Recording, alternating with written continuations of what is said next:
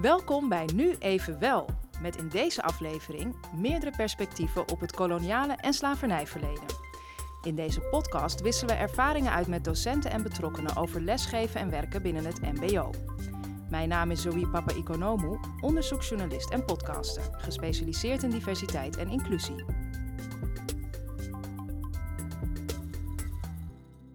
In deze tweede aflevering gaan we het hebben over hoe je om kan gaan met het koloniale en slavernijverleden tijdens je lessen en in jouw klas. Hoe bespreek je deze geschiedenis en hoe kan je daar zo compleet en inclusief mogelijk in zijn? Nou, daar gaan we over praten met Ulrich Pansa, docent burgerschap aan het ROC van Amsterdam en aan de Steiger in Lelystad. Suzanne van Omme, die is er ook weer dit keer, heel fijn. Uh, docent Nederlands en burgerschap aan het ROC Rijn-IJssel in Arnhem. En Avia Vuilbrief, onderzoeker diversiteitsvraagstukken bij Movisie en KIS. Maar als straks de podcast uitkomt, is ze projectleider en onderzoeker bij Radar Inc. Nou, welkom allemaal. Dank je. Dank je. Ja, echt heel fijn dat jullie er zijn. Om het over best wel een heel pittig onderwerp te hebben. Um, we gaan het dus hebben over het koloniale en slavernijverleden en hoe dat doorspeelt in de klas. Uh, jullie hebben ook allemaal weer een voorbeeld meegenomen om straks te bespreken. Hoe jullie het onderwerp zelf aan de orde brengen of waar jullie, tegen, uh, waar jullie tegenaan lopen. Maar we willen natuurlijk eerst weer wat beter leren kennen. Um, Ulrich, ik begin met jou. Uh, jij geeft dus les op twee scholen. Kan je iets, ver iets vertellen over die scholen? Ja, natuurlijk kan ik er iets over vertellen. Dankjewel. Um, ROC van Amsterdam uh, en uh, Lelystad uh, de Steiger. Het, zijn, het is een niveau, niveau 1 in Lelystad en niveau 2 ROC van Amsterdam. De doelgroepen, ja, die verschillen. ROC die is heel erg divers. En daar kom je dan ook weer in Lelystad, die is iets minder divers. En, en bedoel je met divers qua... verschillend, zeg ja. maar, qua cultuur. Uh, dat, dat vind ik uh, uh, het meest leuke in die, aan die twee scholen waar ik les geef. Maar als we het dan over dit onderwerp hebben, gewoon even, even we gaan het natuurlijk zo uitvoeriger hebben, maar kan je iets zeggen over hoe, hoe, hoe het verschilt om het hierover te hebben? Dat kan me best voorstellen dat je andere reacties krijgt in de klas. Ja, je krijgt sowieso andere reacties. Zeker als, je, als je het hebt over dit onderwerp met een, niveau 2 student of een klas, krijg je hele andere reacties die iets, zeg maar, misschien iets voor, volwassenen reageren dan de, de, niveau 2 die nog even zit, niveau 1 die nog zit te kijken van oké, dat, dat kan allemaal, dat is het allemaal. Um, nog even een voorbeeld. Um, ja, een simpel voorbeeld. Uh, uh, als ik het uh, zou hebben over een multiculturele samenleving. niveau niveau 2 die reageert iets pittigs daarop dan een niveau 1. Een niveau 1 die, die, die, die, blijft kijken. Die kijken, als, je zou kunnen zeggen, de kat uit de boom kijken. En jij moet het dan zeg maar nog wel uit ze halen. Maar niveau 2, die komt echt meteen met vragen. Ja, maar meester, hoe zou dit? Hoe zou dat? En dan is het aan jou om daarin om dieper om in te zoomen. Ja, precies. Dus die, die zeggen meteen wat ze op hun hart hebben. Klopt. Zeg maar. Oké, okay, Suzanne, kan je wat vertellen over de school waar jij les geeft? Wat voor type leerlingen trekken jullie aan? Um, allerlei. Uh, op het ROC zelf, alleen uh, de opleidingen waar ik werk, uh, is de commerciële sector. Um, dus wij leiden commercieel medewerkers en account managers en e-commerce managers op, dus verkopers. Um, veel al jongens, Um, onze doelgroep. Uh, snelle jongens, vlotte babbel. er zitten ook wel wat meisjes in de klas, uh, maar altijd maar uh, een, klein, een klein aandeel. Um, ze zijn mondig, dus ze houden ervan om in gesprek en in discussie te gaan. Um, ook wel veel studenten met een, met een migratieachtergrond. dus ja, best wel een diverse club, vind ik. En nou, als jij het, het, het, dan over het koloniale en slavernijverleden hebt met jouw student, gewoon even om alvast, wat, wat, wat gebeurt er dan in zo'n klas? Ja, dat is best wel lastig, omdat uh, ze niet zo goed begrijpen waarom het moet. Aha, interessant. Ja. Dus überhaupt waarom dat besproken moet worden? Ja, ja.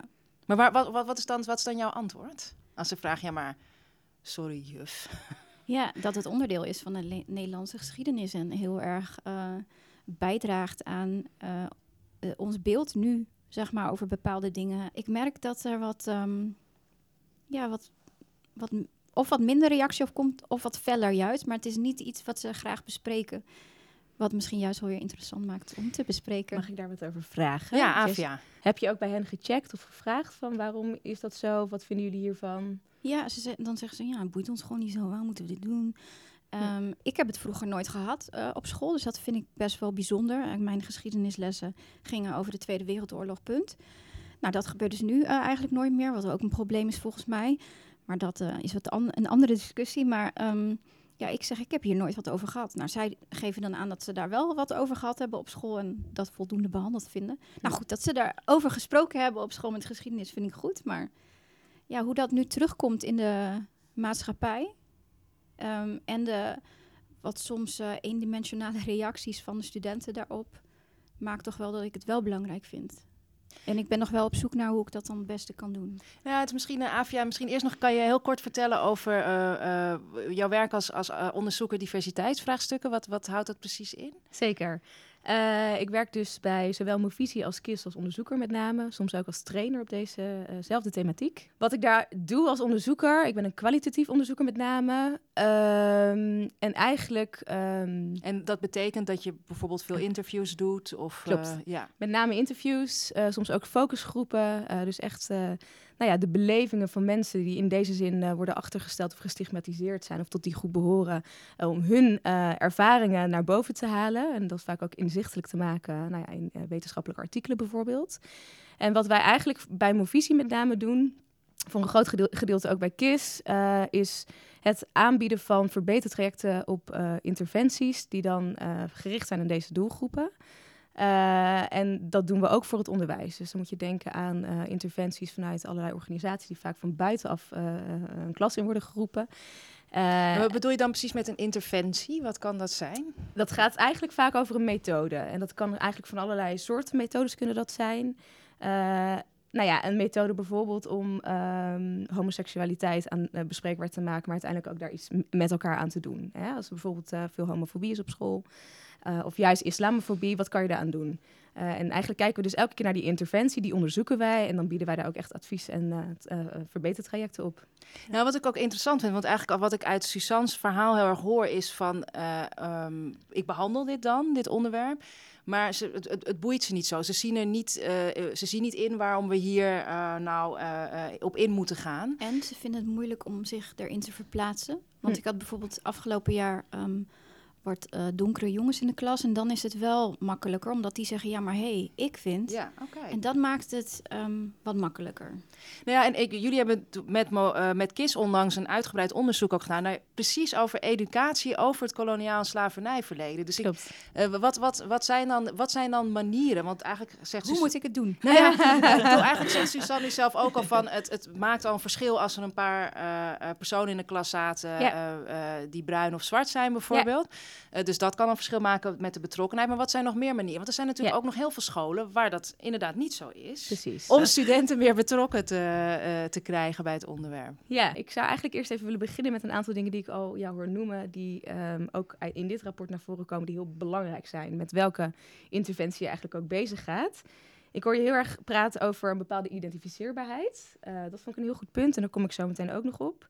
En ook als ik je goed begrijp, dat uh, studenten dan zelf aangeven, ja, we, hebben het er wel eens over gehad, maar dat jij je dan eigenlijk zelf afvraagt op welke manier dan en hoeveel dan. En uh, nou, wat er in het rapport heel duidelijk naar voren komt, uh, en dat is ook een van de tips die erin staat, is dat je dit hele, um, nou ja, dat verleden eigenlijk vanuit verschillende perspectieven moet belichten.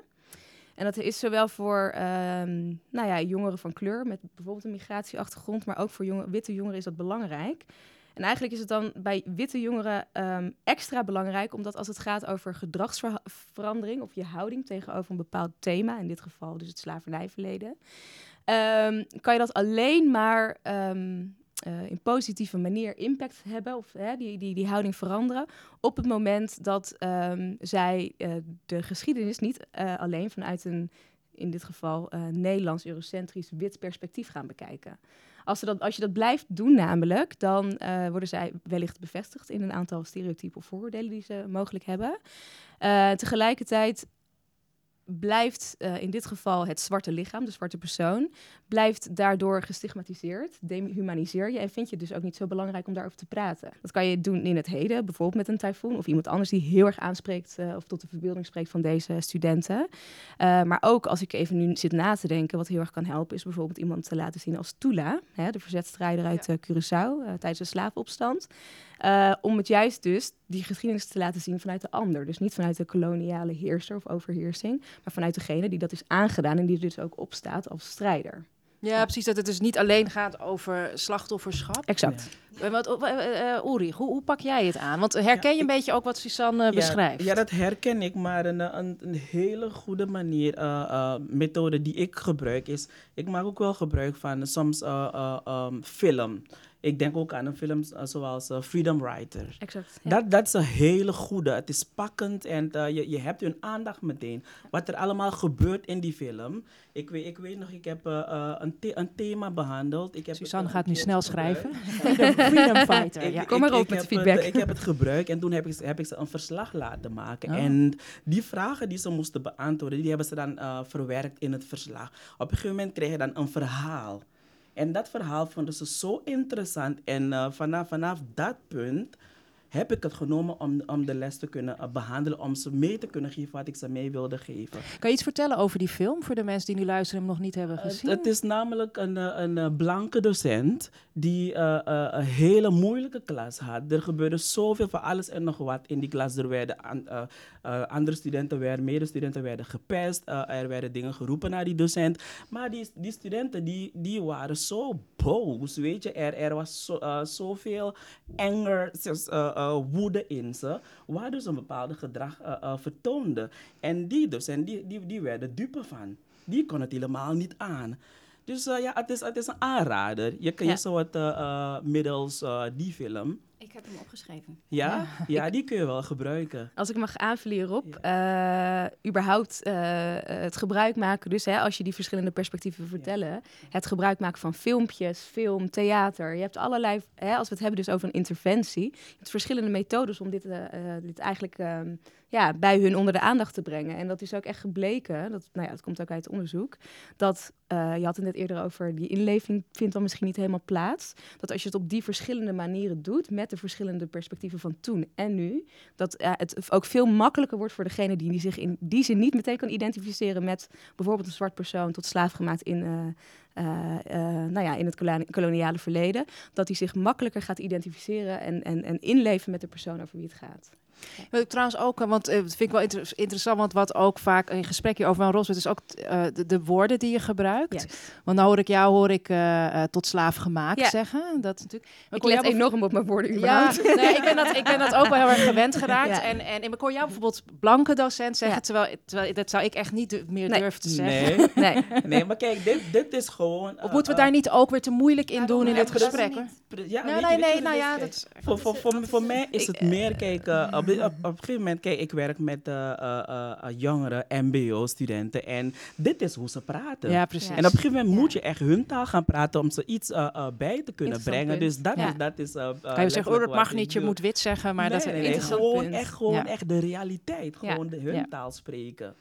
Als ik daarop mag reageren, ik denk absoluut dat je, en dat weten jullie waarschijnlijk beter dan ik, maar dat je vooral bij de beleving van in, hè, je doelgroep in, uh, in deze, de studenten, moet aansluiten, absoluut. Ik denk tegelijkertijd wel, als het gaat over taal, taal, uh, ja, door taal, mensen kunnen soms zeggen, ja, maar doe niet zo moeilijk, het is maar taal. Nee, door taal maak je ook je identiteit. Hè? We geven via taal betekenis aan alles wat wij doen, zeggen, vinden. Uh, ik zou daarin wel nou ja, willen meegeven als tip. Ik doe dat in ieder geval zelf wel. Als in ieder geval goede sociale norm. Als het gaat over die normstelling ook in je klas. Om in ieder geval wel de goede woorden te gebruiken. En daar hoef je dan niet eens zozeer over. Hè, je gaat niet in discussie over zullen we blank of wit gebruiken. Maar wat ik in ieder geval zelf doe. Ik ga, dat, ik, ik ga daar ook niet in discussie over met mensen. Maar ik gebruik het in ieder geval consistent zelf wel. Omdat ik weet dat dat op de goede manier dan gebeurt. Ja. Maar misschien een hele domme vraag en misschien moet je dit er later uitknippen. Maar wat is het verschil dan tussen nee, blank ik vind en het helemaal wit? geen domme vraag. Ik ben heel blij dat je de Ja, vraag stelt. Ja, Aafje? zal ik eh, daarop Ja, reageren? graag. Nee, inderdaad geen eh, domme vraag. Sterker nog, eh, en ik herken dat eigenlijk allemaal wel wat jij zegt over een aantal dingen die ik zelf voorheen ook verkeerd deed. En nu eh, na het proces en eh, nou ja, dat ik de dingen wat beter begrijp. Ja. Precies. Eh, blank heeft ehm, in die zin een hele koloniale lading. Ehm, omdat het woord heel erg gebruikt is en werd, vooral ook in die tijd, als een soort de norm. Eh, blank is ook geen kleur. Blank eh, werd eigenlijk aangegeven een soort van neutraliteit. Waarmee zwarte mensen er tegenover bijvoorbeeld heel erg werden neergezet als... maar jij bent niet blank, dus minder dan ik. Er zit een soort superioriteitsdingetje in. Ja, maar soms mag je ook geen zwart zeggen. Dus dat vind ik ook heel ingewikkeld. Nou ja, misschien is het toch goed dat, Dat, het hier heel kort... Ik bedoel, Ja. eh, we gaan... Maar het is... Ik vind het best moeilijk. Nou ja, nee, maar kijk, ik bedoel, het is inderdaad... Eh, die, die sociale norm stellen door wel te gaan... gestaan voor bepaalde taal, dat snap ik. Maar ik, kan me ook heel goed die realiteit Tuurlijk. voorstellen. Ja. Ehm, eh, en, en er zijn ook inderdaad, mensen zeggen, eh, veel discussies hierover van wat, wat mag ik wel niet zeggen. En misschien is dat, eh, dat vond ik ook een belangrijke vraag, want je neemt als docent, ben je ook onderdeel van die geschiedenis en ook onderdeel van het heden daarin. Wat, wat, wat doe jij daar? Doe jij daar iets mee, Ulrich? Zet jij jezelf ook in en, en, en jouw blik en wie jij vertegenwoordigt?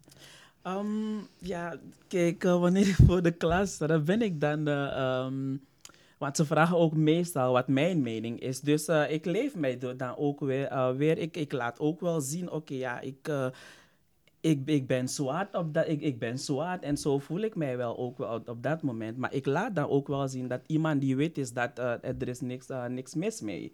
Dus ik leef mij echt, eh, eh, eh, ik laat gewoon zien wie ik ben op dat moment. Ik stel mij ook heel vaak eh, kwetsbaar aan naar mijn studenten toe. I'm just me, I'm being me. Je, moet, je kan ook niet anders hè, dan jezelf Nee. meenemen. Maar hoe, hoe is dat voor jou, Suzanne? Nou, ik, heb, ik zat daarover na te denken net. En je hebt wel vaak discussies. eh, want in elke. Ik zeg altijd zwart als iemand echt heel donker is. Ehm, maar dan niet met. Ja, ik, ik weet niet. Het is ook denk ik de manier waarop je het zegt. Eh, iemand heeft wel door of je dat beledigend bedoelt of niet. Of ik vraag aan iemand: hoe, wat moet ik dan tegen je zeggen? Want ja, ik vind het eh, lastig. Daarom vraag ik het altijd maar gewoon. Nou, ik denk dat dat sowieso een hele goede tip is. Want er is ook helemaal niks mis mee om iets... Ik weet, ik, ik, ik ontdek elke dag weer dingen die ik Ja. of niet weet. Maar ik ben ook benieuwd, wat, want eh, ook als jij hierover les geeft... eh, jij hebt zelf geen migratieachtergrond. eh, en staat dus weer op een andere manier... als je op die manier kijkt in dat, in dat verleden... Ehm, neem je, zeg je daar iets over? Of krijg je er wel eens opmerkingen over als, je, als, als, je, als het hierover gaat? Ja, ik krijg ook wel eens een soort van verwijtende opmerking. Ehm, en ook eh, online krijg je dat natuurlijk wel van... Where do you come off? Waar- hoe- hoe- waarom denk jij dat jij daar eh, een mening over mag hebben omdat je zelf blank bent? Ik denk, ja, mag ik dan ook niks over de Tweede Wereldoorlog vinden omdat ik die niet zelf heb meegemaakt? Weet je, dus ja, eh, de- als blanke perso witte persoon. Ehm, nee, ik ben het met jullie eens dat taal heel belangrijk is. Ehm, ja, ik vind ik, is het soms wel balanceren, maar ja, dan zeg ik maar gewoon, ja, sorry, zeg me maar hoe het wel moet en dan doe ik dat wel. ja, wat wil je graag horen? Ja. Maar even, ik, ik, ik kijk nu even naar Ulrich en naar Avia, want het, het is natuurlijk wel, ehm, eh, het gaat heel vaak ook over de persoon die iets zegt en hoe diegene iets, Ja. iets zegt. Wat kan je daar nou als docent mee? Want ik kan me best wel heel goed voorstellen dat wat Suzanne nu beschrijft, dat dat voor veel docenten natuurlijk ook geldt. Een Ja. beetje een soort van, wat, hoe moet ik dit dan aanpakken? En mag ik hier iets over Ja. zeggen? En En hoe... hoe voorzichtig dan ook. Ja. Ja, maar ik, ik Ja. denk wel, zeker als je in de klas zit en eh, ehm, je wilt een gesprek voeren. En je mag ook wel aan de studenten vragen hoe die, het, eh, eh, eh, hoe die aangesproken wil worden. Hoe die, hoe die eh, ehm, ja, mag ik zwart zeggen? Vind je het oké als ik dat zeg? Dat, die vraag mag je ook wel stellen. Want eh, eh, de doelgroep waarmee ik werk, die is... eh, eh, ehm, ja, die, die is... Het is echt een gevoelige doelgroep. Kan het dan helpen als je als docent dat ook aangeeft als je het hierover hebt? Van ik ik vind het heel moeilijk of ben je, kan je ook Ja. je te Nou, kwetsbaar ja, opstellen? dat mag. Ja, ik zou Dat niet zeggen mag, heel ja. moeilijk, maar zeg, ja, hoe, wat, wat wil jij dan het liefst dat ik tegen je zeg? Nou, maar ook, we hebben- ook gewoon om het over dit onderwerp te hebben. Ah, ja. ik, weet, ik weet niet zo goed, hè, of eh, kan dat helpen? Dat je gewoon zegt van, hé, als, als jullie vinden dat ik iets eh, niet goed benoem... of, of jij hebt een andere visie of mening over, zeg het dan. Ja, juist. Dat, dat is wat, jij, wat Ulrich ook zegt. Je gaat gesprek aan. Precies. Laat ze maar lekker vertellen wat ze ervan vinden. En, dan, en iemand anders kan er dan weer op reageren. En dan, eh, heb je het goed gedaan. Klopt, en je, je merkt ook wel, laat ze ook wel in gesprek gaan met elkaar. Daar hoor je ook wel hoe ze elkaar aanspreken. En bijvoorbeeld als, eh, als eh, Suzanne eh, eh, bij mij in de klas zit, laat, laat ik haar in gesprek gaan met eh, Avi. En Avi die is, eh, die is eh, donkerder dan... Nee, eh, iedereen noemt me Avi namelijk. Ja, de persoonlijke kringen, dus heel goed. Ja, ja. Je, en Suzanne die roept, die roept Avi, hey Avi, eh, ehm, bijvoorbeeld eh Zwaar, die heeft het over Zwaar. En Avi zegt, hey, ik vind het niet zo fijn dat je me zo noemt, weet je. Ja. Zeg het dan op die manier. En dat hoor je ook wel als docent. Ook ja, die vindt het wel prettig op die manier. Gebruik je ook wel eh, eh, eh, eh, de term Je moet Ja. gewoon maatwerk leveren. Maatwerk Ja. leveren. Het is altijd zoeken en voelen. Ja. Avia? Ja, ik, ik, ik luister hier met eh, een aantal ideeën naar. Nogmaals, ik ben zelf geen docent, dus ik, ik leer hier ook heel veel van, van hoe jullie dat doen. Nou, kom ik En even ik, kijken. eh, ja, dat lijkt me echt leuk. Tegelijkertijd geef ik wel zelf training, dus ik probeer ook even te kijken van oké, wat doe ik dan zelf? Als het gaat over zwart-wit, denk ik, dat was mijn eerste idee, hè, daarom vroeg ik ook aan jou Ulrich over waarom vind je het dan niet zo erg als iemand zegt black in het Engels en wel in het Nederlands. Ik denk dat het, dat dus heel erg te maken heeft met die normstelling, hoe dat op een gegeven moment gebruikt wordt en hoe dat dus normaal wordt. Die connotatie bedoel, we die kennen daaraan de geschiedenis van Amerika ook wel. Soms, sommige mensen misschien zelfs nog beter dan die Nederlandse. Ehm, ja, en dat heeft er dan op een gegeven moment gewoon mee te maken... dat is de manier hoe, je het doet. Dus ik zou willen zeggen, laten we vooral inclusieve taal maken... die uiteindelijk ook in Nederland eh, eh, de norm worden. Dat is één ding. Eh, tegelijkertijd zit ik zelf ook te denken... wat gebruik ik in mijn training? Ik zit, sta voor heel veel verschillende groepen... maar vaak, niet zo heel vaak jongeren, moet ik eerlijk zeggen... Ehm, ik gebruik zelf dus consistent wel wit en zwart, maar ook als het gaat over mensen van kleur. Dat vind ik zelf toch inclusiever, omdat je het ook hebt over nou ja, de alle shades of blackness, om het zo maar even te zeggen. Hè? Ehm, en ook bruine lichamen. Dat gaat natuurlijk heel erg over die huidskleur. Daar hebben we het volgens mij vooral heel erg over. En daar, als het gaat over raciale eh, eh, discriminatie, gaat het heel vaak over hoe jij de, persoon als op eerste oog meteen, eh, eh, hoe zeg je dat? Ehm, Een oordeel daarover. oordeelt over Ja. inderdaad over deze persoon, daar stereotypische beelden bij he- hebt, eh, vooroordelen, et cetera. Maar dan zit ik ook te denken, wat als iemand echt hele problematische taal gebruikt? Oh ja, Wat doe je dan als het N-woord wordt gebruikt? Betekent het, als ik jullie zo hoor, dat je zegt, als het, eh, als ik gebruik de taal die de, zij zelf aan zichzelf geven en aan anderen. nou, tot op bepaalde hoogte Ja, natuurlijk. Ja, doe je kijk, je, je hebt ook wel afspraken. Kijk, bijvoorbeeld tijdens mijn kennismaking heb ik een lijst methoden die ik eh, zeg maar op het bord schrijf. Kijk, dit, dit, dit accepteer ik helemaal Oh, niet in mijn klas. Interessant. Weet ja. je, dat schrijf ik letterlijk op het bord. Als je, dit, als je dit, eh, de- deze woorden gebruikt, Hm. ehm, eh, vraag ik jou met een smile in mijn gezicht mijn klas te verlaten. Oké, Nou, ik dat lach is dan not niet done. normstelling dus, Ja. begrijp En welke woorden, kan je een paar noemen? Dan misschien niet de, af, de afkortingen ervan. Dat we eh, gewoon even qua idee. Is dat ook het Ja. N-woord bijvoorbeeld? Ja, de N-woord zeggen we ook, ook eh, de F, het F-woord. Heb je ook wel een, een B. F-U-C-K, denk ja, ik. Ja, Ja, klopt. ja, Oh, dat mag niet, nee. Het Nee, dat mag niet, maar kijk, Oh. dit, kijk, kijk, soms, soms wat Streng ben jij. Nee. Nee, maar kijk, soms, ik leer ze ook wel. Eh, je moet ook wel weten hoe je iemand anders benadert. Kijk, bijvoorbeeld als, ze- als ze willen zeggen, oké, deze pen is zo rood, gaan ze, oh, de, het K-woord, gaan zeggen, deze pen is zo rood. K- K-ziekte. Precies. Ja. Dat, dat gebruiken ze Oh, ook. ik dacht een ander K-woord. Ja, ja. Ik dacht Dat mag wel. En, eh, en Zoals ik de, doelgroep ken, K-ziekte. Ja, jij, dat mag wel, nou, zeg jij. Kut. Ja. Oh, KUT wel. Jij ook, nou, ja. ik, ik- nee, maak eerst maar je verhaal af. Ja, sorry. en- Ja, Ja. dan kom ik, erop ik, terug. Ik verbied dat, kijk, soms... Ja, kijk, eh, bijvoorbeeld, eh, eh, ze lopen ook, ze lopen stage. En eh, ze komen ook wel in het bedrijfsleven. En daar leer ik ze ook, wel, kijk, bij bepaalde setting kun je bepaalde woorden ook niet gebruiken. Mm. Dus als je bij mij in de klas zit, let er wel op hoe je met je, met je klasgenoot praat. En het zijn gewoon woorden die, die je niet kan gebruiken. De, de maatschappij, ja, let, let daarop. ja, Oh, als je- ik... eh, het- sorry, ja, Suzanne. Nee, nee. Ehm, ik heb ehm, één regel. Gedraag je. Ja. Ehm, en ik start altijd mijn lessen, misschien heb ik dit de vorige keer ook verteld, met over mijzelf vertellen. Ik heb zelf kanker gehad, Hm. dat vertel ik. Dan ga ik ervan uit dat ze snappen dat ik dat wat minder leuk vind als dat.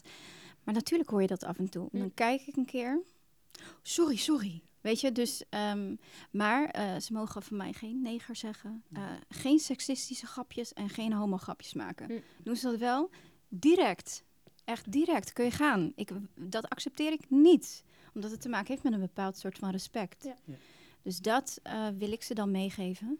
Ehm, Mooie vraag ook. Maar ik ben heel, ik ben, vind het heel interessant hoe jullie dit beantwoorden. Want wat ik daar inderdaad uit opmaak is heel duidelijk, ook wat uit het onderzoek eh, eh, van KIS naar voren komt, dus echt een normstelling. Jullie geven heel duidelijk aan wat wel en niet kan, maar ook waarom. En dat vind ik ook interessant, ook in jouw verhaal. Dus jij legt het ook aan een persoonlijk verhaal. Jij koppelt het ook aan de maatschappij.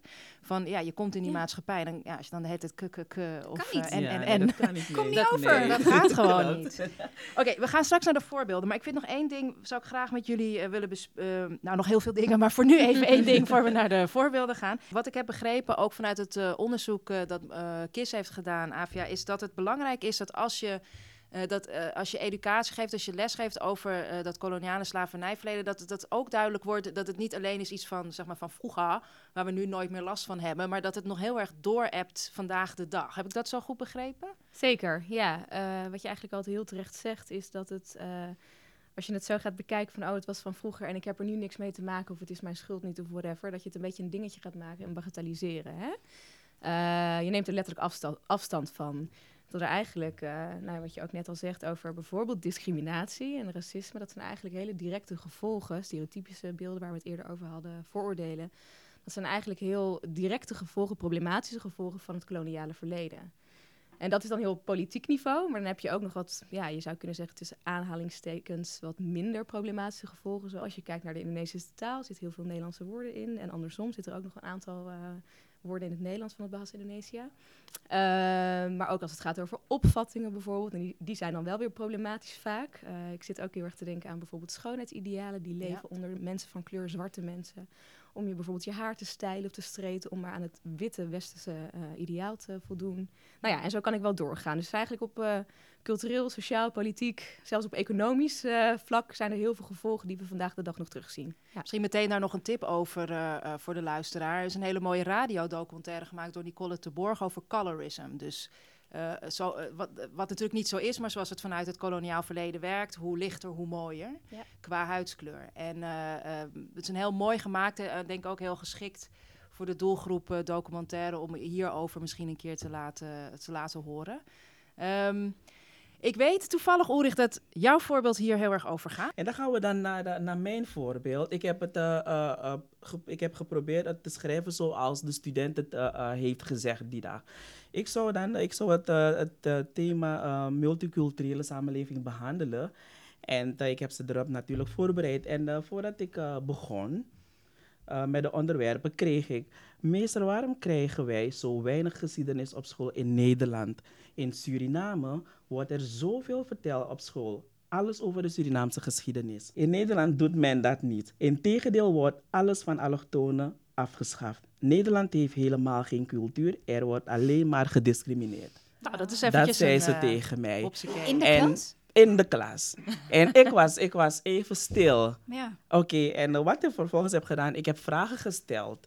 Wat maakt dat, dat, dat je dit vindt? Waarom vind je dit? Waarom voel je voel je op deze manier? Waarom voel jij je, uh, je gediscrimineerd? En uh, uh, zij, zij reageerde erop. Het zijn gewoon dingen, dingen die gebeuren.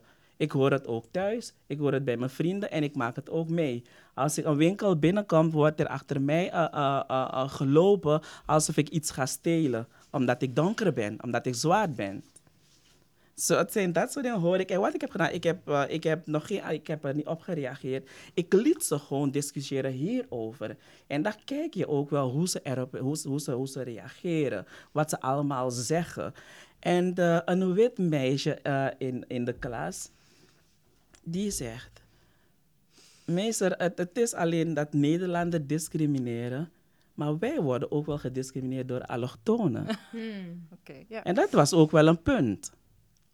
En dan krijg je een felle discussie in de klas. Ja, en nu ga ik je even indringend aankijken. Ja. En toen? En, en Hoe toen, ga je daar en, dan als docent toen, mee om? En toen als, als docent uh, um, liet ik het even stil. En uh, ik liep even naar buiten.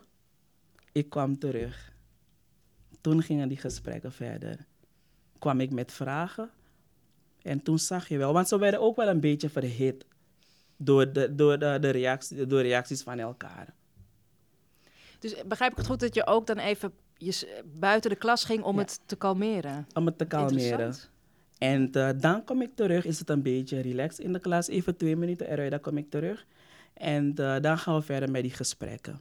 En komt het dan omdat jij zelf even moet afkoelen, even omdat het jou raakt? Of? Nee, niet, dat, niet omdat het mij raakt, maar ik merk ook al op dat moment Mom, mom, uh, moment ik verder ga met zo'n gesprek, is het, is het niet meer veilig in de klas. Laat je ze even gewoon uh, twee minuten kalmeren en dan gaan we verder. Ging de dan, hele klas de klas uit? Of? Nee, nee, nee. Ah, ik, ik liep eruit. Ik zei tegen ze, hou je even rustig, ik ga even uh, een beetje water halen, kom ik terug. En dan zijn ze dan wel stil. Want okay. ik ben er niet om, om verder te gaan met het gesprek. Daar houden ze altijd rekening mee. Als ik terugkom, dan gaan we verder met, uh, met het gesprek. Okay, Ja. Dus ook- Toen, toen liet ik ze wel één voor één praten en de, eh, ook wel vertel hoe ik erover denk. Want eh, ik kon mezelf wel terugvinden in, in hetgeen eh, dat, dat meisje zei. Ze heeft niet op school gezeten in Suriname, maar ik heb daar op school gezeten en ik weet wat ik heb gekregen, de bagage die ik meekreeg aan geschiedenis. Het is een bagage van een bagage. Van jaartallen, plantage, alles krijg je mee. En kom ik in Nederland, krijg je echt minimum, bijna niks. Ik heb niks gehad hoor. Nee, helemaal niks. En eh, ook, ook, ook, de, ook eh, eh, onze witte broeders en zusters, die bijna niks mee hebben gekregen over, eh, eh, eh, over discriminatie, die vragen zich ook wel af, ah, hoe moet ik hiermee, hoe ga ik hiermee om? Ik, ik heb niks meegekregen. Ik kreeg dit niet op school, ik, ik heb het niet geleerd. Nou, Wat ik, wat ik heel mo- mooi vind ook aan jouw beschrijving, wat ik ook heel erg ehm, eh, teruglas, ook weer in het, in het onderzoek van KIS, is dat, dat het, het, het, het voor iedereen heel belangrijk eh, om hier meer over te weten, maar dat het ook echt een empowerende werking kan hebben voor mensen voor wie dit eh, oh, zo negatief onder, nou, het is voor iedereen een negatief onderdeel van hun geschiedenis geweest, maar je begrijpt wat ik bedoel. Ja. Eh, is dat, denk je ook dat dat een verschil is doordat jij wel zoveel erover hebt geleerd, dat dat, dat, dat je sterker maakt? Of? Ja, dat, ik heb er heel veel van geleerd, uitgeleerd en het maakt mij ook ster het maakt mij sterker. Want als ik terug ga of als ik iets hoor over, over Suriname, weet ik wel wat er speelt. Weet ik waar het vandaan komt. Weet ik hoe het vroeger was. Eh, wat ik interessant vind, is wat jij hier vertelt. En dat eh, komt eh, gedeeltelijk ook naar voren in dit onderzoek, maar wij doen daar überhaupt onderzoek naar.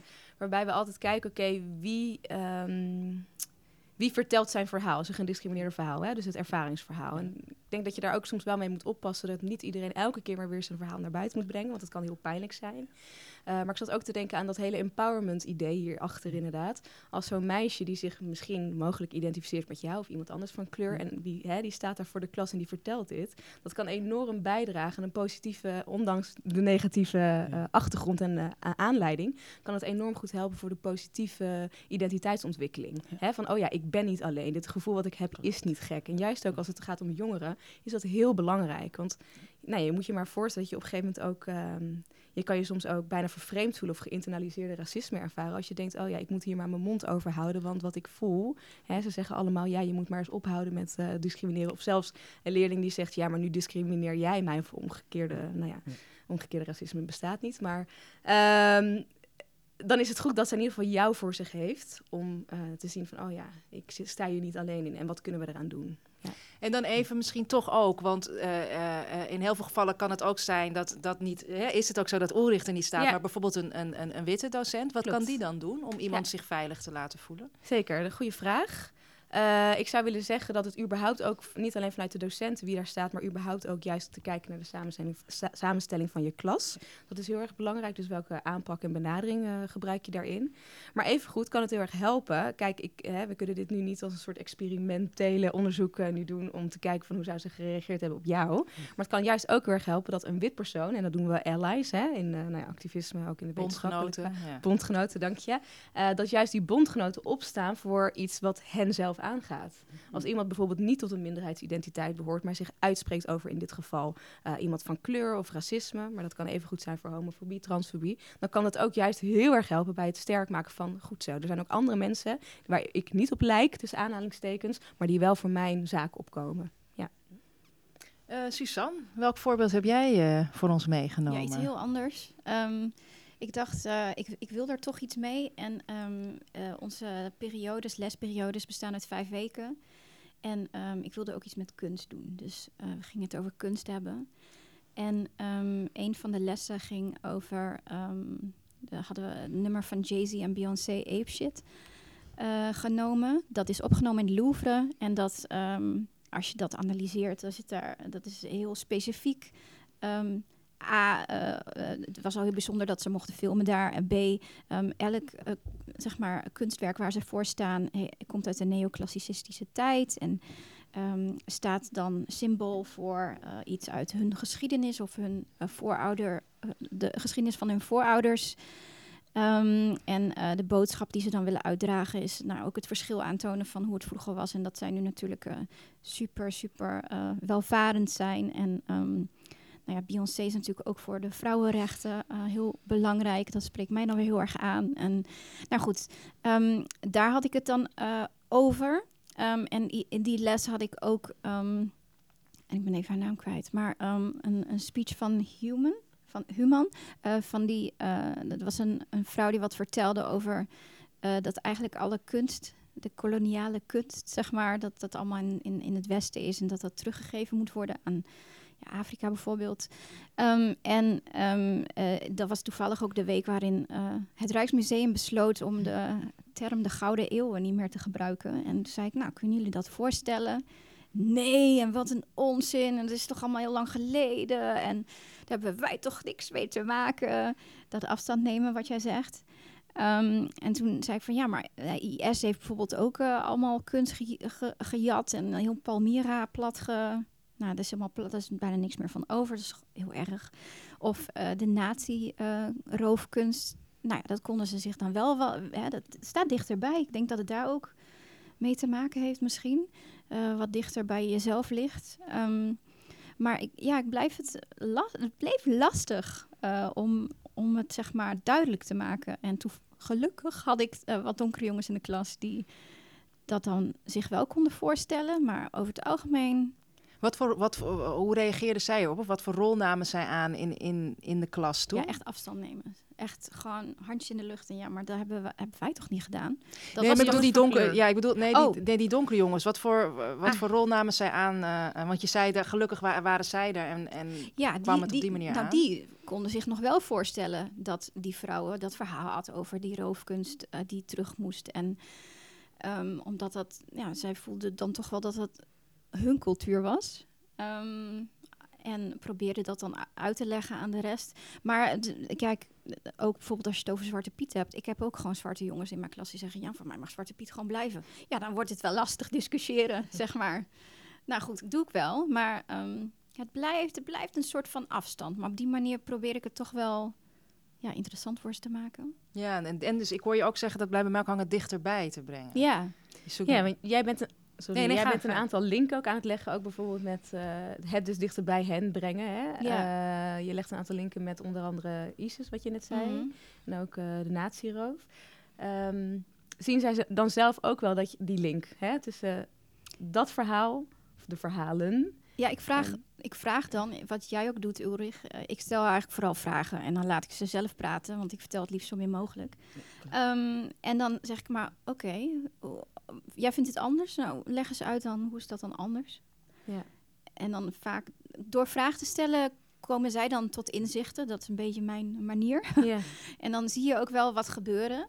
Je zal nooit iedereen winnen in één zo'n les, maar ik hoop dat ze hier over een aantal jaar nog eens over, over nadenken. En dan denken, oh ja, goh, daar had ze misschien toch wel een punt. Hmm. Of, wat ik een beetje als tip wilde meegeven, gewoon een hele concrete. Wat ik wel eens doe als ik voor met name witte groepen sta en ik ga praten over uh, dit thema.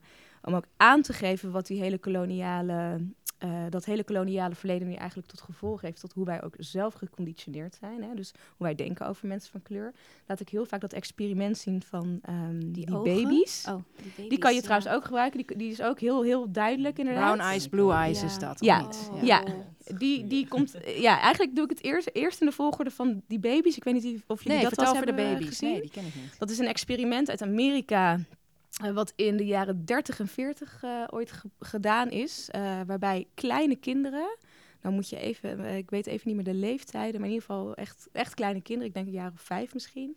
Die worden gepresenteerd met twee popjes: een witte pop en een zwarte pop waarbij er vragen worden gesteld aan hen. Wie is het leukste popje? Met wie zou ik willen spelen? Wie, op wie lijk je het meeste? Uh, wie vind je het mooiste? Uh, wie is het slimste? Nou, daar komen allerlei antwoorden uit. Ik ga die niet herhalen in het kader van vooral geen stereotypen herhalen.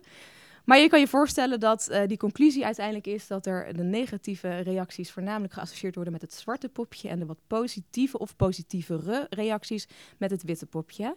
Cindy Bergman heeft het experiment exact hetzelfde gedaan in haar um, uh, document. Ja, documentaire Wit is ook een kleur een aantal jaar geleden. Daar komen in principe dezelfde eh, soort eh, ehm, eh, resultaten uit. En ik gebruik dat heel vaak om te gaan praten over, oké, over dat koloniale verleden en wat het dus ook betekent voor ons. En ook in die, in die context van Nederland. Dat we het niet alleen maar maken van, oh, dat het gebeurt in Amerika. En uiteindelijk gebruik ik ook vaak, en dat is dan weer dat andere filmpje of het stukje, eh, wat je vooral kan laten zien, is dat blue eyes, brown eyes. Want dat kan juist ook weer heel erg tot de verbeelding spreken van, oh ja, je wordt dus gecategoriseerd op een uiterlijke kenmerk. En op basis daarvan word je wel of niet binnen of uitgesloten. Eh, dus ja, ik zou nogmaals, als we het hebben over dus die verschillende, niet alleen perspectieven, maar ook verschillende manieren, werkvormen in je, in je les doen, zou ik dat eh, absoluut introduceren. Dat Ja, ik, ik gebruik dat wel eh, als ik het over de Tweede Wereldoorlog heb. Ja. Ik was op studiereis naar Berlijn in het Huis der Wannsee-conferentie, waar bedacht is dat alle Joden Ja. eh, vergast moesten worden en snel. Ehm, en daar liep ik rond en ik keek en ik dacht, goh, ik zie hier vier ehm, voorwaarden waar ik aan voldoe om naar een kamp te worden gestuurd. En daar schrok ik best wel van. Eh, dus dat wil ik, dat komt nog. Dat wil ik ook met mijn studenten doen. Van goh, waar hè, zou je zelf veilig zijn? En, Ja. eh, maar te leren ze te, te, zich te verplaatsen in, in de ander. Ja. En dat, gebeurt, dat, dat gaat altijd heel goed met persoonlijke verhalen, heb ik het Precies. idee. Ja. Ja, dus eigenlijk weer dat niet dehumaniseren om, door het te spreken over een hele groep mensen of eh, hun sub- subject te maken van eh, problematische verleden. Maar inderdaad het op persoonlijk niveau aan te pakken, dat werkt heel goed. Dat Ja. werkt overigens ook goed eh, als het gaat over bijvoorbeeld tot slaafgemaakte mensen. Als je dat inzet, ja. Wat ik nog wel, wat, wat bij mij nog ook wel een beetje eh, steeds blijft ronddwalen in mijn hoofd na dit gesprek, is toch ook wel het ingewikkelde ehm, tussen aan de ene kant willen dat elke leerling zich veilig voelt, elke student zich veilig voelt in je klas. Ja. Maar aan de andere kant wil je ook een norm stellen. En het is natuurlijk ook zo, het- als docent heb je natuurlijk toch ook altijd een positie van, van macht. Eh, en als jij iets zegt en als jij een norm stelt, dan zegt dat natuurlijk wat meer dan als een van de de studenten dat doet, ook al is het de meest populaire student. Ja. Dus ik zit daar nog een beetje mee, want eh, ja, je wil dus een norm stellen, maar je wil ook dat ze zich veilig voelen. En jouw norm kan er ook voor zorgen dat andere, dat, dat er studenten zijn in de klas die zich gepasseerd voelen of die zich niet. Nee, Niet? nee. Oh, Omdat ze nee, geen ik, eh, homo-grapjes mogen maken, Nee. dan, moet hij maar, dan moeten ze maar met me in gesprek gaan. ja, Ja, oké, maar dat, dat, is het mooie van. Ja, dan heb je daar ook weer een gesprek. Ja. Ja, precies. Dus je, dan ga je het. Ja. Ja. ja, maar goed, dat is misschien een. Dat, dat- is dan inderdaad als je het echt over eh, seksisme en, en, en homofobie Seksisme is nog wel en- eens lastig. Ja, dat vinden mensen nog wat ingewikkelder soms. Ulrich, jij gaf ook al aan van jij geeft ook jouw mening daarover. Ehm, Ja, dat doe ik ook. En Ja. nou ja, weet je, dat is ook, weet je, maar dat je soms jouw jouw mening dus iets anders is dan, dan, dan die van de studenten. Dat kan soms ook. Ik hoop dat, eh, dat er veel verschillende meningen zijn en dat iedereen die uit juist. Ja. Dus, maar dat, dat- bena- benadruk je dat bijvoorbeeld ook van, ook Ja. al ben, heb je het niet met me eens of je een totaal andere Klopt. mening, dan mag je het ook zeggen. Zo. Absoluut. iedereen's mening telt, hè. En kijk, niet omdat ik er zo over eh, denk, moeten al die studenten er ook zo over gaan denken. Ja, ik let ook wel daarop, hè. Want kijk, eh, een student bijvoorbeeld, als we praten praat over eh, eh, ja, homo's, hebben al een, een, een idee, een beeld, hebben het ook wel eh, tijdens hun opvoeding meegekregen. En de anderen die zeggen, het is, het is een ziekte en je krijgt het maar niet, niet in hun hoofd, uit hun hoofd. Eh, blijf je die discussie gewoon voeren. Weet je, op een gegeven moment heb je daar echt een, eh, een, eh, een, eh, een niet prettige, eh, eh, eh, hoe heet het? Is het niet meer veilig? Soms moet je ze ook wel laten kijken. Ik snap dat, dat, dat dit jouw mening is. Maar denk er ook wel, eh, probeer ook wel eh, er zo over na te denken. En ook wat het voor anderen betekent dat dit jouw mening is. En je Ja. mag alles zeggen, zolang je maar Ja. niet discrimineert. Klopt, En dat kan echt prima naast elkaar bestaan. precies. Ik, eh, oh. Nee, nee, nee, Avia. Ik heb daar ook nog wel een tip op. eh, wat iets wat eigenlijk altijd bij ons terugkomt als we ook eh, verbetertrajecten aanbieden en eh, rapporten schrijven om interventies te verbeteren. Ehm, wat, ik, ik, nou, wat ik heel erg hoor van jullie allebei, hè, je gaat het gesprek aan en dat hou je dan ook, die discussie hou je vol. Nou, dat vind ik sowieso heel erg eh, goed en mooi chapeau daar voor jullie.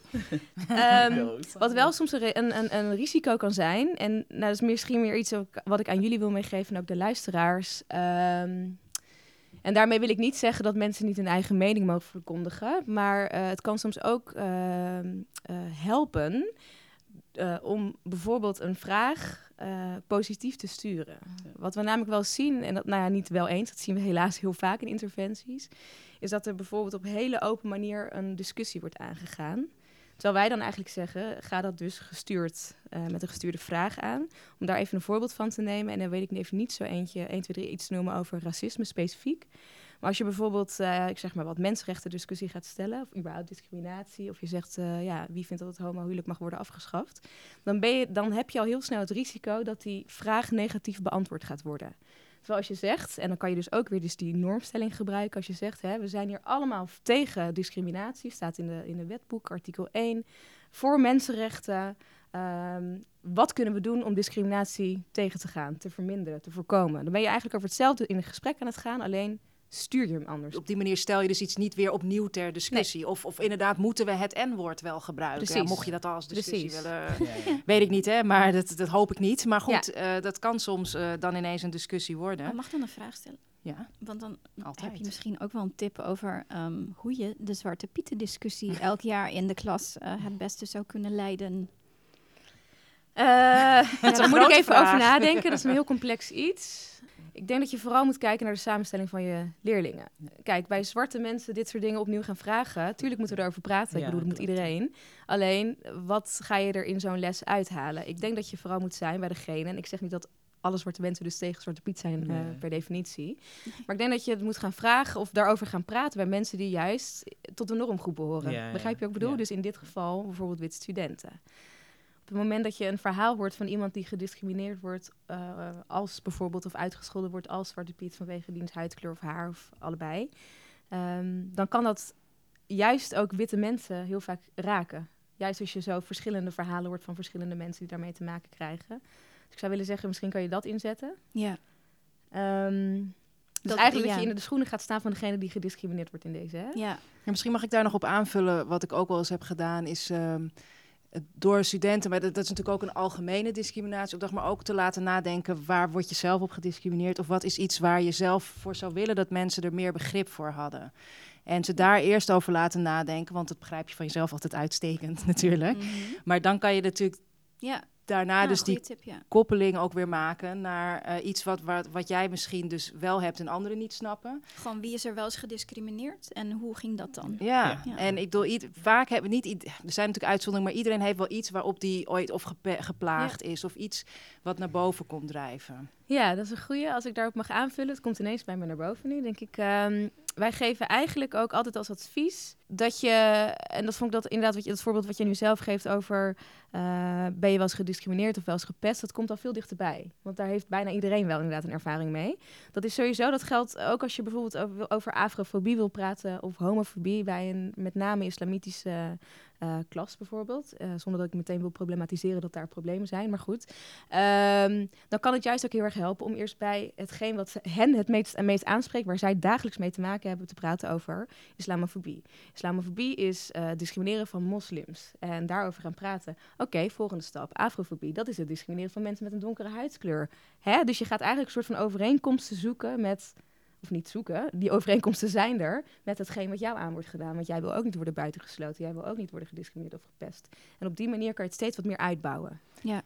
Daarbij aanvullend moet ik wel zeggen dat ik dit ook nooit als eerste les heb gedaan, maar dat zal iedereen wel begrijpen. Ja. Het is best wel een gevoelige les, wordt altijd Ja. ook veel gehuild en gedeeld. En, maar het is wel, eh, ik, ja, Wel ik goed heb- om te doen. Ja, want het, het, het, het komt wel. Het, het is, het, nou ja, goed, dat hebben we natuurlijk eh, nu uitgebreid besproken. Maar het, het brengt. eh, het, je wil die empathie oproepen. Roepen. En dat komt natuurlijk ook uit heel veel onderzoeken steeds naar voren. Dat dat hetgene is. Dat je in staat bent om empathie te voelen voor iets wat niet ook voor jou geldt. Zeg maar. En dat is best wel gewoon lastig soms. Ja. En dat zijn allemaal van die manieren. Nou ja, jongens, ik, ja, god, ik zou hier nog eh, eh, eindeloos over kunnen doorpraten. zeker met zulke fantastische gasten. Maar we gaan er een eind aan breien. Ehm, ik wil eigenlijk afsluiten nog. Er zijn super veel tips gegeven al. En daar ben ik heel blij mee. Hele concrete tips ook voor lesmateriaal wat je kan inzetten. inzetten. Eh, eigenlijk nog gewoon toch nog één afsluitend vraag. Is er misschien ook nog bijvoorbeeld een boek of een andere documentaire voor docenten zelf om, bepaalde inzichten te krijgen waarvan jullie zeggen, hé, hey, dat zou ik eh, eh, mensen graag aanraden. Hebben jullie daar een... eh, Ik heb één boekentip. Gewoon, het is jeugdliteratuur. Dat heet De Gelukvinders, volgens mij van Edward van de Vendel. Gaat over een Afghaanse vluchteling en hoe hij dat ervaren heeft. Super goed om mensen mee te nemen in hoe het is voor vluchtelingen. En ik had nog een boek, Help, wij zijn gekleurd, heet het. Dat is eh, Van Machtel eh, de Jong. Ja, Ja. dat is echt wel, vond ik wel Help, onze school is gekleurd. Help is onze het school ja, is ja. gekleurd, ja. Dat is echt een, echt een goede tip voor docenten om te lezen. Dankjewel. Avia? Ja, ik zit even na te denken. Eh, Twee heel interessante boeken zijn wel wat academischer, denk ik. Maar wellicht eh, Dat maakt niks uit. Er interessant om te lezen. Ja. Het boek van Robin D'Angelo, eh, White Fragility. Enorm interessant. En dat schrijft ze als witte acade- academica, noem je dat zo, academicus? Ja. Schrijft ze eigenlijk richting een wit publiek. En dat heeft mijn oog heel erg, doen, eh, mijn oog heel erg geopend. Het boek van Gloria Wekker vind ik ook een interessante. Zowel in het eh, Nederlands als in het Engels is die verkrijgbaar. Nou ben ik even Witte onschuld. Witte onschuld, Toch? dankjewel Ja, ja. eh, van Gloria Wekker. En iets wat, was- ja, wat makkelijker we- wegleest, maar nog steeds al deze thema's heel erg goed aankaart, vind ik het boek Hallo Witte Mensen. Ja. En die zou ik... Van Iedereen moet dat lezen, Van vind ik. ehm, eh, Anousha Nazume. Nazume, ja. Ja. Van mijn kant, ik zal geen boekenlijst doorgeven. Maar wat, wat ik zeg is, eh, eh, deel vooral jouw verhaal met de studenten. Ja, wees gewoon open en eerlijk naar ze toe. Openheid, dat helpt ook wel. En moment zij ook eh, weten wat je mee hebt gemaakt, snappen ze het wel. Dus eh, deel vooral jouw verhaal met ze. Je mag gewoon je, je, je, je, je levensverhaal delen met ze. Dat waarderen ze. Stellen ze zeer op prijs. En ik zou ook wel zeggen, wat ook eh, kan helpen, denk aan die vertrouwelijke band met je studenten. Dat helpt enorm. Mooi. Ja, dat Heel helpt. mooi. Suzanne, Avia, Ulrich, ik wil jullie enorm bedanken voor jullie wijsheid, voor het delen van jullie ervaringen. Maar we moeten helaas nu echt eh, gaan afsluiten. Dit was de tweede aflevering van Nu Even Wel, over meerdere perspectieven op het koloniale en slavernijverleden. Wat tof dat je luisterde. Ik hoop dat je, net als ik, enorm veel hebt opgestoken over hoe je hier als docent in de klas mee kan omgaan. Binnenkort verschijnt de volgende aflevering. We willen natuurlijk graag weten of je deze podcast leuk en nuttig vindt en hoe we de podcast beter kunnen maken. Graag horen we je mening in onze korte enquête te vinden op burgerschapmbo.nl/slash podcast. Als je sowieso op de hoogte wil blijven over de ontwikkelingen van deze podcast, abonneer je dan op de nieuwsbrief en via je favoriete podcast-app. Als je denkt, hier kunnen mijn collega's ook wat van opsteken, tip ze dan. We hopen snel weer van ons te laten horen. Doei!